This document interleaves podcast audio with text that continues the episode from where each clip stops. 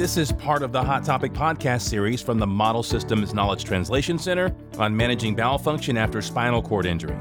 Gianna Rodriguez, MD, researcher, discusses colostomy as a last resort.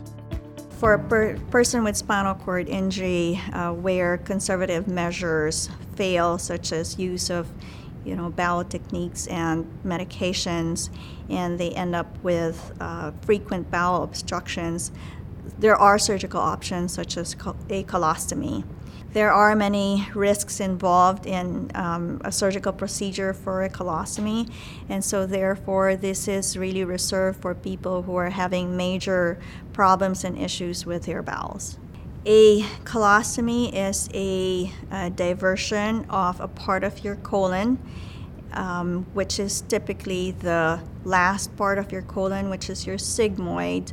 Um, to the abdominal wall so that stools are passed through a bag.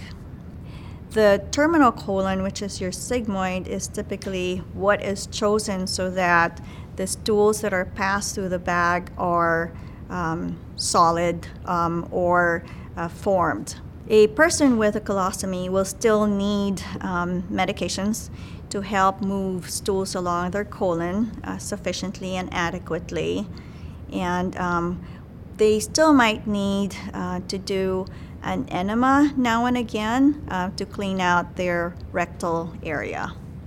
The advantage of having a colostomy is that you know the stools are passed into a bag, and um, you know persons with spinal cord injury are not rendered um, with fecal incontinence or bowel accidents. The intake of medications will still have to be timed um, so that you know the person um, has a regular schedule as well um, based on output of stools, um, and they can still choose to have it, you know, be um, done in the morning or in the evening. But again, the importance is consistency and regularity of intake of the medications.